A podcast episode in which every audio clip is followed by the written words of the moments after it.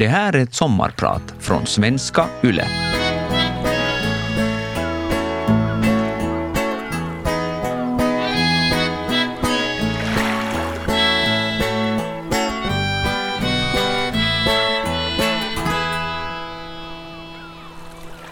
Aldrig igen. Jag kom ut ur Britas idrottshall, andades in den rena vårluften och dörren gick igen bakom mig. Aldrig igen, tänkte jag. Handbollshallen hade blivit mitt andra hem. Redan under barn och ungdomsåren hade jag tillbringat all ledig tid på handbollsplanen. Likaså under de roliga och framgångsrika åren som damspelare både för Dicken och Helsingfors IFK, då vi tog FM-medalj i stort sett varje år. Ganska ofta guld till och med. Efter min aktiva spelarkarriär började jag som tränare, vid sidan av mitt tidskrävande jobb som kapitalförvaltare. I mer än tio år jobbade jag dygnet runt från nio till fem på kontoret, efter det snabbt till hem och byta om, sen till handbollshallen för att dra träningar hela kvällen. Hemma igen 22-tiden, kanske ett sent kvällspass av ogjorda jobbsaker. Sen i säng för att stiga upp nästa morgon och börja om igen. Vecka efter vecka, månad efter månad, år efter år.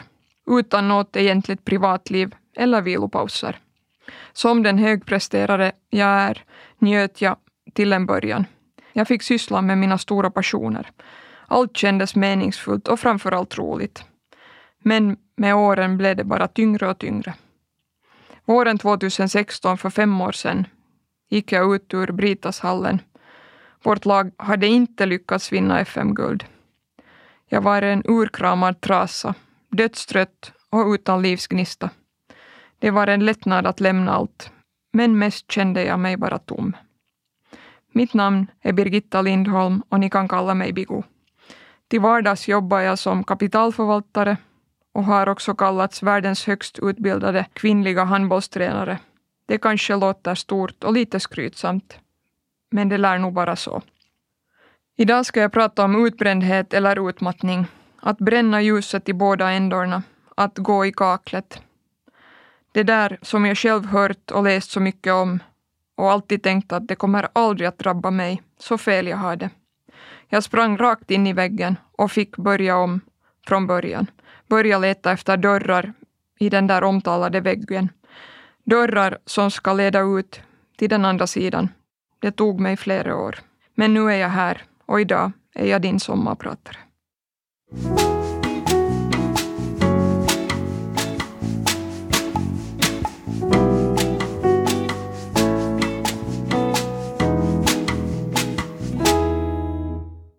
Så länge jag kan komma ihåg har jag älskat att röra på mig. Det är något jag bara måste få göra, annars blir jag rastlös. Det kryper i benen och tankarna blir grumliga, humöret blir sämre. Redan när jag var liten lät mamma och pappa mig pröva på en lång rad olika idrottsgrenar och det är jag jättetacksam för. Det var gymnastik, friidrott och fotboll. Det var segling, korgboll och en massa vintergrenar. Allt var roligt, bara jag slapp sitta still. Handboll kändes ändå som min gren jag var bara sju år gammal då jag själv fick pröva grenen för första gången. Redan långt före det hade jag följt pappas handbollsträningar. Från och med min första handbollsträning har jag andats handboll, brukar jag säga. Handbollen blev snabbt en del av min identitet. Jag blev en handbollsflicka. Det var träningar, matcher och läger, turneringar här hemma och utomlands. Det har under åren till och med blivit turneringar så långt borta som i Kazakstan och Cypern. Handbollen har gett mig nära vänner, mental och fysisk utveckling och inte minst glädjen att jobba mot enskilda och gemensamma mål. Allt det där som alla som har sysslat med lagidrott fått uppleva. Jag önskar att alla barn och ungdomar någon gång skulle få vara med om det. Det ger en fin grund i livet. På handbollsplanen har jag alltid känt mig självsäker och bekväm. Senare i livet har det nog funnits stunder då jag har försökt ruska av mig den där handbollsidentiteten. Och under korta perioder har jag kanske kunnat lura mig själv att jag inte är den där handbollsflickan. Men under perioder då jag känt mig vilsen och konfunderad i livet har handbollen alltid hittat mig igen och kopplat ett allt starkare grepp om mig. Gett mig mening och trygghet sådär som en riktig vän.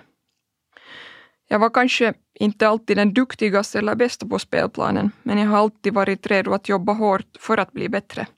Som spelare gav jag aldrig upp, fast jag inte alltid lyckades. Jag hade turen att som väldigt ung få spela med betydligt äldre och bättre spelare än jag själv.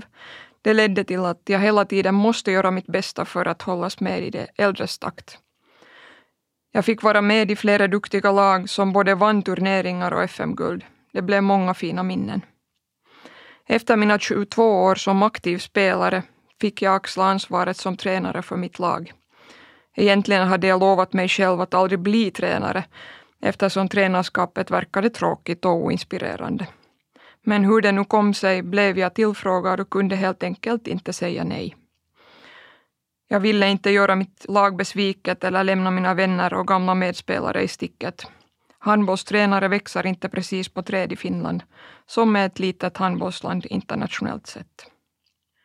Jag fick direkt ta ansvaret för ett riktigt duktigt lag, vilket var både utmanande och inspirerande. Med det laget vann vi två FM-guld i rad. En ganska häftig start på min tränarkarriär.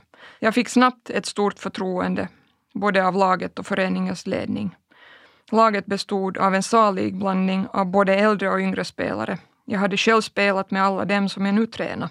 Jag kände alla rätt bra, vilket gjorde tränarskapet lättare till en början. I mitt fall gick det ganska lätt att byta från att ha varit en spelare i laget till att bli tränare. Jag kunde bolla tankar om spelupplägg och spelstil med de äldre spelarna i laget. De hade varit med och sett lite mera än finsk handboll. Jag har alltid haft en klar vision av vad jag vill uppnå med lagen jag tränat. Sen 2005 har det blivit många medaljer i FM-serien, de flesta silver eller guld, både med seniorlag och de äldsta juniorerna. Jag har fått träna färdigt meriterade lag till guld, men jag har också fått träna lag där man startat så gott som från noll och sen vunnit guld efter några år. En arbetsseger smakar alltid extra gott. Jag vet idag vad som krävs för att bygga upp ett lag från början till slut, där målet är att vinna FM-guld. För mig personligen är det inte längre guldet som är det viktigaste, utan det är själva resan. Att se hur laget så att säga går från botten till topp. Det är ändå klart att ett FM-guld är belöningen för ett väl utfört arbete. Det ultimata beviset på vem som är bäst. Som tränare är jag krävande, men på samma gång uppmuntrande och motiverande. Jag är analytisk, ser alltid möjligheter och försöker vara förstående. Jag vill ge alla möjligheten att lyckas, men ogillar lättja. Jag är fast övertygad om att hårt arbete belönas. Så även i handboll. Den som är färdig att jobba och ge sitt allt på träningar lyckas också ofta i matcher. Det finns inga genvägar här. Med det sagt att själva resan är målet måste jag ändå erkänna att jag älskar att vinna. Sån var jag redan som barn. Och den inställningen följer mig hack i häl fortfarande. Ibland kan det kännas som en bra grej, till och med som en styrka. Men ibland känns det bara som en enorm börda. Det var väl ändå just den här så kallade superkraften som sist och slutligen höll på att knäcka mig.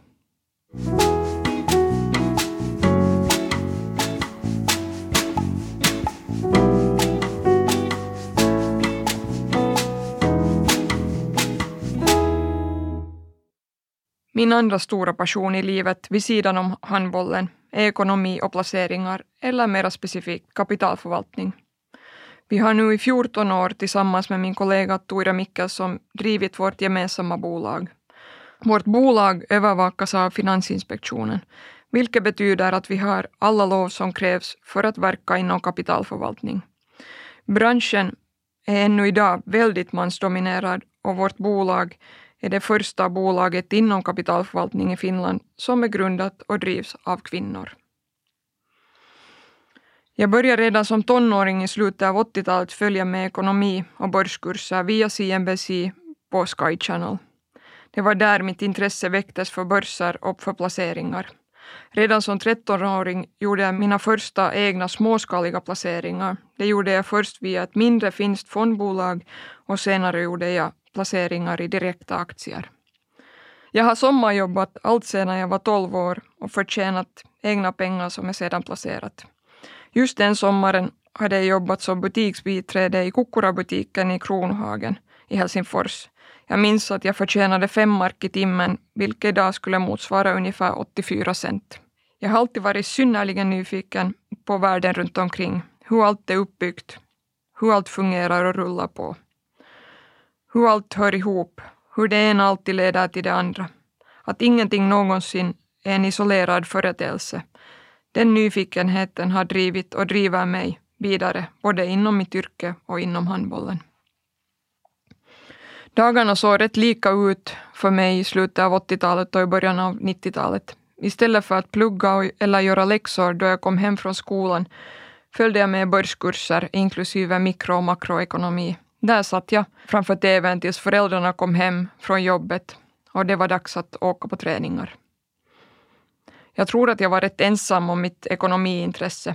Det var inte direkt så att vi på rasterna i skolan diskuterade svängarna på börserna eller bolagsspecifika resultat.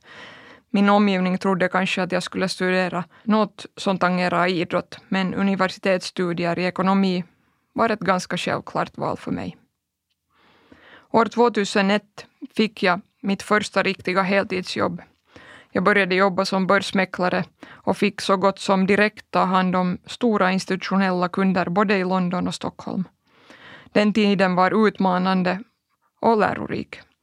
Bolaget jag jobbade för blev flera gånger uppköpt och mina positioner ändrade med åren. Under den tiden började jag inse att kapitalförvaltning var det jag verkligen ville jobba med.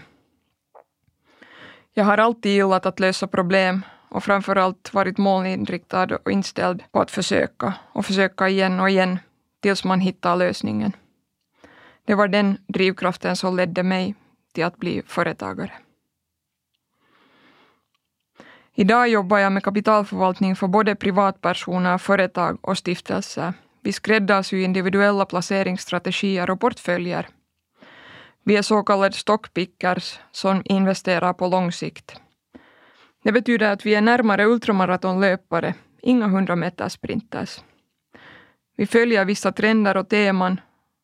Vårt placeringsuniversum är brett och då gäller det att sålla bort brus runt omkring och fokusera på det väsentliga och hitta bolag med kvalitet. Man måste ha beslutsamhet och våga agera. Alla placerare är vi olika och vi uppfattar placerande och risk på olika sätt. Mitt jobb går idag långt ut på att lyssna på vad kunder önskar och sen kunna erbjuda eller hitta lämpliga lösningar.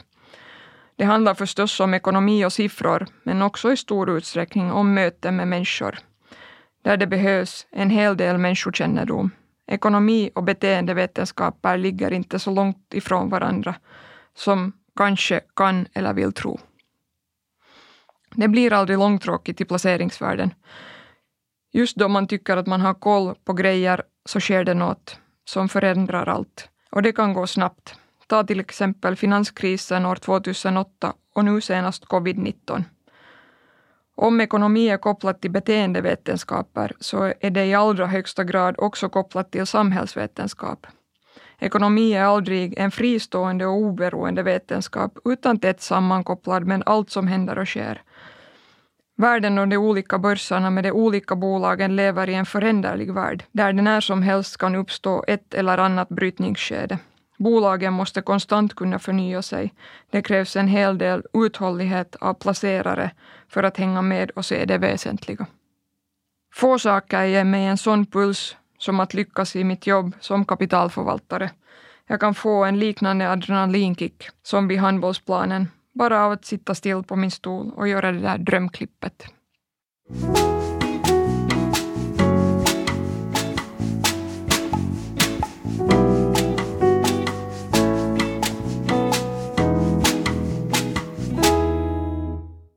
Vi har alla våra kamper att föra. Det som är lätt för någon är svårt för någon annan. För mig har det alltid varit lätt med alla former av idrott, redan som barn. Och det är jag väldigt glad och tacksam för. Att det fanns någonstans där jag kunde känna mig självsäker och bra. För skolan var inte lätt för mig. Jag var verkligen ingen tians elev.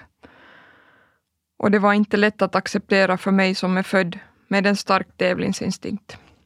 Redan som barn diagnostiserades jag med dyslexi, eller ordblindhet som man sa på 80-talet. Dyslexi har alltid inneburit en begränsning för mig, en belastning som jag skämts över. Dyslexin kom fram redan i lågstadiet. Jag fick hjälp i modersmål, framförallt med skrivande, men blev långt ifrån en Runeberg. Att inte kunna prestera skriftligt i skolan, så som de flesta andra, har satt djupa spår i mig. Det tog oändligt mycket mera tid för mig att skriva en text. Jag la ner klart mycket mera tid än mina vänner och ändå blev slutresultatet mycket sämre än det andras. Hur jag än jobbade och försökte fick jag inte ur mig det där som fanns i mitt huvud, till pappers. Ännu idag kan jag drabbas av skräck när jag förväntas skriva en text. Det inre barnet inom mig som skäms vaknar till liv. Jag vill gärna tro att mina egna motgångar i livet har gett mig en förståelse för andras kamper. Jag har lätt att se det som andra kämpar med och framför allt att leva mig in i det. För mig har det alltid varit lätt att bli bekant med nya människor i olika åldrar. Jag ser och känner hur människor i min omgivning mår. Jag har lätt att tolka kroppsspråk och att uppfatta saker som inte sägs rakt ut. Det har jag haft stor nytta av både som handbollstränare och kapitalförvaltare. Tack och lov förstår dagens skolvärld bättre de olika begränsningarna eller utmaningarna som vi kan ha. Till exempel dyslexi, ADHD eller någon annan diagnos. På 80-talet var jargongen en annan. Jag fick som sagt stöd i modersmål då jag var barn, men det man kanske ändå inte förstod fullt ut på 80-talet var att dyslexi också påverkar alla andra ämnen. Textförståelse behövs till exempel också i matematik. Jag hade en bra förståelse för siffror och var duktig på att räkna, men på grund av bristande läsförståelse kunde det ändå gå fel. Jag glömmer aldrig besvikelsen och skammen då en mattelärare sa att jag aldrig skulle klara mig i matematik. Med tiden fick jag ju visa att läraren hade fel.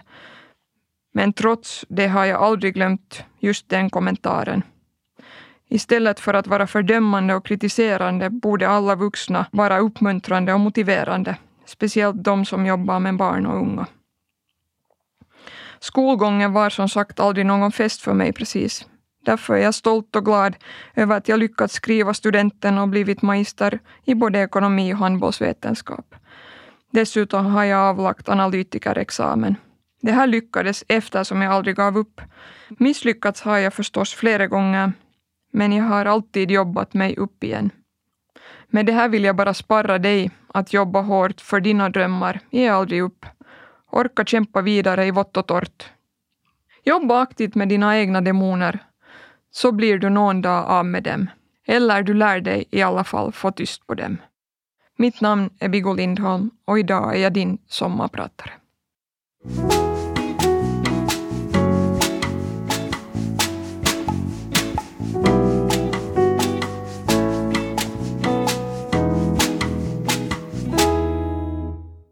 Jag jobbade alltså dubbelt i mer än tio år.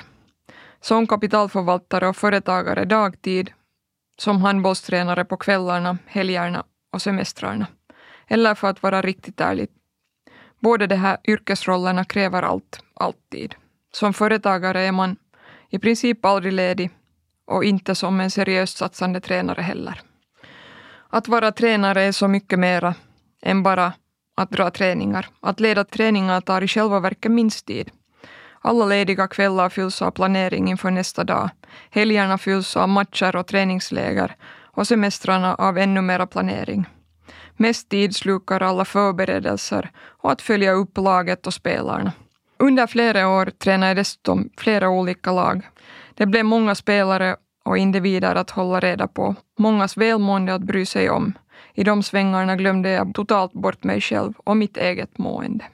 Trots att lagsport alltid handlar om laget och om gemenskapen kan det vara väldigt ensamt att vara tränare. Det finns målsättningar att uppnå, krav att uppfylla och förväntningar att infria. De kan ibland skärpas till och skruvas upp över en natt. Ibland blir kraven från lagledningen helt orimliga. Mål ska uppnås snabbare än planerat trots att man som tränare kanske inte alls har det spelarmaterial som behövs. Kanske laget dras med skador. Men det är ändå upp till bevis och som huvudtränare bär du ansvaret ensam. Jag kräver en hel del av min omgivning, det vill säga kollegor, spelare, lagledning och förening. Men just därför kräver jag precis lika mycket och kanske ännu mer av mig själv. Jag vill hela tiden leverera 100 procent, för gör jag inte det kan jag ju inte heller kräva det av min omgivning. Jag sugs lätt in i olika processer där jag snabbt förbiser nästan allt det andra viktiga i livet. I nästan elva år höll min kropp och mitt psyke, men våren 2016 sa det stopp. Ett decennium av springande i ekorrhjulet utan att vare sig andas eller se mig omkring hann ifatt mig. Jag tappade gnistan och mest skrämmande av allt, jag tappade glädjen för livet. Jag som alltid haft ett glatt grundhumör och njutit av livet och att testa mina egna gränser varken orkade eller ville någonting längre. Allt det som tidigare gjort mig glad och ivrig och gett mig energi gjorde mig nu bara stressad, oroad och oändligt trött. Jag kände inte alls igen mig själv. Motvilligt fick jag erkänna för mig själv att jag var utmattad. Det här var ju ingenting som kom över en natt. Nu när jag tittar tillbaka inser jag att utmattningen kom sakta smygande under flera års tid. Jag levde som i dimma och den dimman blev tätare och tätare. Men jag höll god min och jobbade på som om ingenting var fel. Till sist fick jag ändå erkänna för mig själv hur det var fatt och att jag inte kunde fortsätta så här. Jag behövde ta paus från handbollen, som varit mitt liv sedan jag var sju år gammal. Det var skrämmande. Vem var jag utan handbollen? Men jag hade inget val.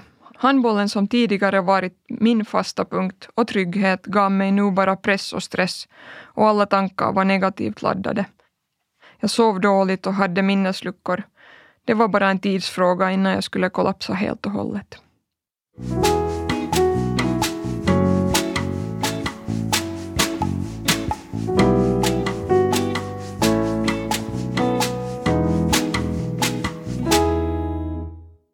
När jag gick ut ur bollhallen den där vårdagen för fem år sedan tänkte jag, aldrig igen, aldrig igen skulle jag dra en enda träning eller en match eller ta på mig ansvaret för ett handbollslag. Aldrig igen ville jag vara i den situation jag var då. Så småningom insåg jag ändå att det nog stämmer, det där ordspråket, att man aldrig ska säga aldrig. För det blev bara en paus, även om den blev lång. Jag behövde mycket egen tid för att återhämta mig. Tystnad, lugn och ro, lugnt tempo, ett minimum av krav. Som företagare har man sällan möjlighet att ta timeout eller sätta verksamheten på paus för att sedan fortsätta där man slutade. Det här är en av de sämsta sidorna med att vara företagare. Men en av de bästa sidorna är att man själv kan bestämma sin egen arbetstakt. Också om det kräver både disciplin och helhetsöversikt. Jag fortsatte alltså att driva mitt företag som normalt. Det är förstås individuellt hur man agerar då man är utbränd. Men när jag ser det hela i backspegeln så inser jag att det för min del var en bra sak att jobba. Det var rutinerna som höll igång mig. En orsak att stiga upp varje morgon och gå på jobb och träffa människor och förstås gå ut med min hund Bamse regelbundet. För i lagom doser var det just de små sakerna i vardagen som sakta, sakta gav mig livsgnistan tillbaka. Mellan varven var det ändå skönt att istället för att rusa till bollhallen kunna lägga sig i soffan under en värmande filt. Jag ville bara vila och andas ut och hade inte lust att göra just någonting alls under det första året. Och jag tillät mig själv att känna så för första gången i mitt liv. Batterierna var fullständigt urladdade. Så gick den första sommaren och hösten och vintern och ännu en andra vår, men den andra sommaren hände något. Jag började så småningom se ljuset i tunneln. Sommar och sol gjorde gott. Jag blev glad av ljuset och värmen. Kände att solen så där på riktigt tina upp mig. Det var som att isen smälte. Jag hittade samtidigt tillbaka till golfen och genom den fann jag bollglädjen igen. Också om det den här gången handlade om en mycket mindre boll. Plötsligt kunde jag igen bli så där barnsligt ivrig och glad, fullt koncentrerad på den lilla vita bollen som jag slog på. Jag började längta till golfbanan. Jag märkte att jag ville bli bättre och bättre, men helt utan yttre krav. Bara för att det var roligt med en utmaning. Jag började känna igen mig själv. Golfen är en fantastisk gren. Dels är den helt social, du spelar sällan ensam, dels är du samtidigt helt koncentrerad bara på dig själv och din egen insats. När spelet inte löper får man verkligen jobba med sina innersta djupa mörka tankar, självkänslan och självsäkerheten. Men också då spelet löper så är man fullt medveten om att följande slag antingen bär eller brister. Det leder automatiskt till det som beteendevetarna kallar självreglering. Det vill säga förmågan att koncentrera sig i stressade situationer. Att skala bort allt onödigt. Att göra medvetna val och inte tappa fokus. Det behövde jag lära mig på nytt. Det tog mig åtminstone två år att repa mig. En annan avgörande faktor i mitt tillfrisknande var familjens sommarstuga i Barasund. Jag har alltid hittat ett lugn ute i skärgården och till havs. Att hugga ved och tända brasa kanske inte låter så rofyllt, men det i kombination med att sitta på bryggan, känna vinden vina och se båtarna segla förbi gav mig trygghet. Livet ute i skärgården kan vara hårt då det blåser upp till storm, men det mojnar alltid efter ett tag. Ibland först efter någon dag. Men stormen ger sig alltid.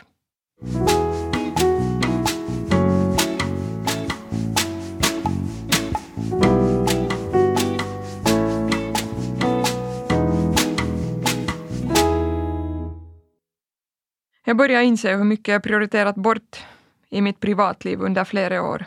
Jag kunde ha satt mera tid på att umgås med vänner, gå på roliga fester och göra spontana grejer i gott sällskap. På min väg tillbaka från nedstämdhet och dunkel insåg jag hur många saker det faktiskt handlade om. Saker jag inte hunnit med eftersom det inte funnits tid vid sidan av jobbet och handbollen. Och saker jag knappt ens hunnit sakna eftersom det aldrig blev tyst varken runt omkring mig eller i mitt huvud. Den andra sommaren efter att jag blev utbränd bestämde jag mig för att förverkliga en dröm som jag haft så länge jag kan minnas. Att bila genom norra Skandinavien. Jag körde genom ett somrigt Lappland i Finland, Sverige och Norge. Såg den vackra naturen, fjällen som ser så annorlunda ut på sommaren. De öppna vidderna, avsaknad av trängsel och oljud. Från den här resan minns jag bäst vyerna, naturen och havet som vackert skiftade i olika blåa nyanser. Jag minns också solen som aldrig gick ner. Just det behövde jag, just då, få se med mina egna ögon. Under den här resan landade jag i det som sen nästan har blivit min nya identitet. En som klarar av att njuta av stunden och lugnet. Före det njöt jag bara när jag hade fullt upp dygnet runt. Jag trivdes bäst med mig själv när jag var flitig och hela tiden uträttade saker. Visserligen njuter jag fortfarande av att jobba och ha fullt program och av att lyckas. Men jag har lärt mig att ta paus, att vila och att njuta av nuet. Så vill jag definiera mig själv idag och i framtiden.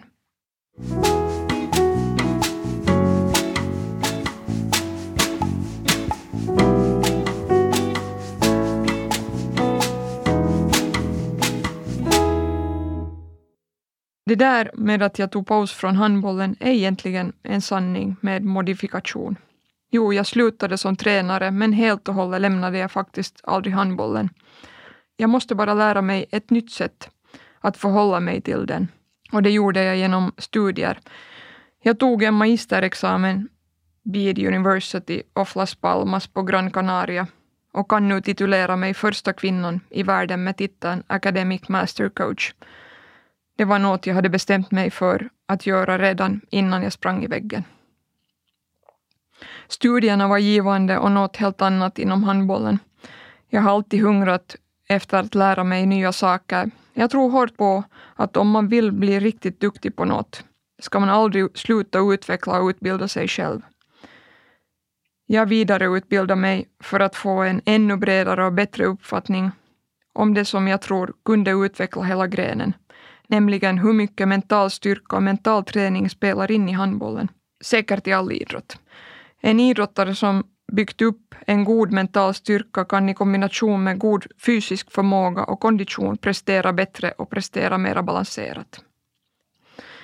Idag, sommaren 2021, ser min vardag egentligen rätt lika ut som innan min utmattning för fem år sedan. Jag jobbar på dagarna i mitt eget företag och tränar i hallen på kvällarna och helgerna.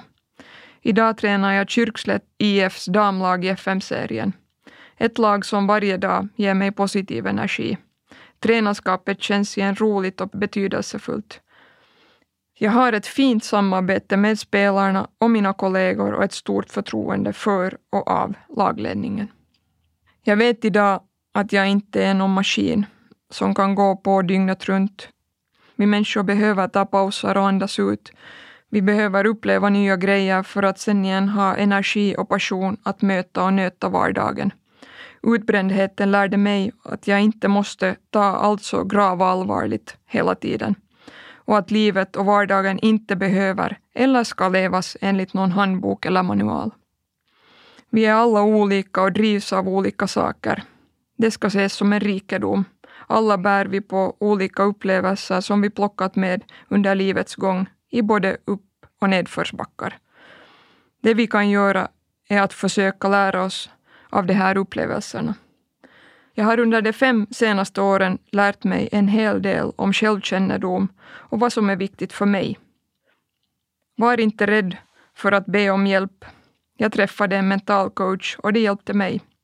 Jag tror att det är väldigt viktigt att ibland få tala ut med någon utomstående person som är utbildad inom mental hälsa.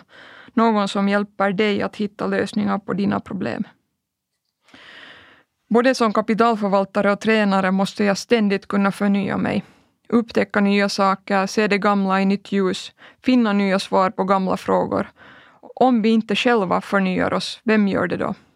För att lyckas med det påstår jag att vi behöver mod, bra självkännedom, gott självförtroende och en massa positiv energi. Misstag gör vi alla och det är en helt väsentlig del av processen, som också kallas livet. Men hur vi hanterar våra utmaningar och hur vi återhämtar oss, det är det avgörande.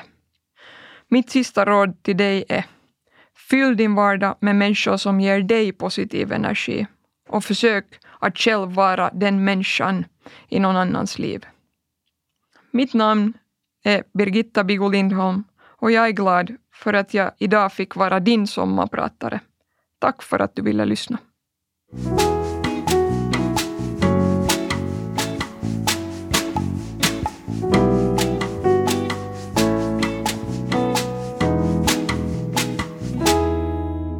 Vegas sommarpratare produceras för Svenska Yle av Parad Media.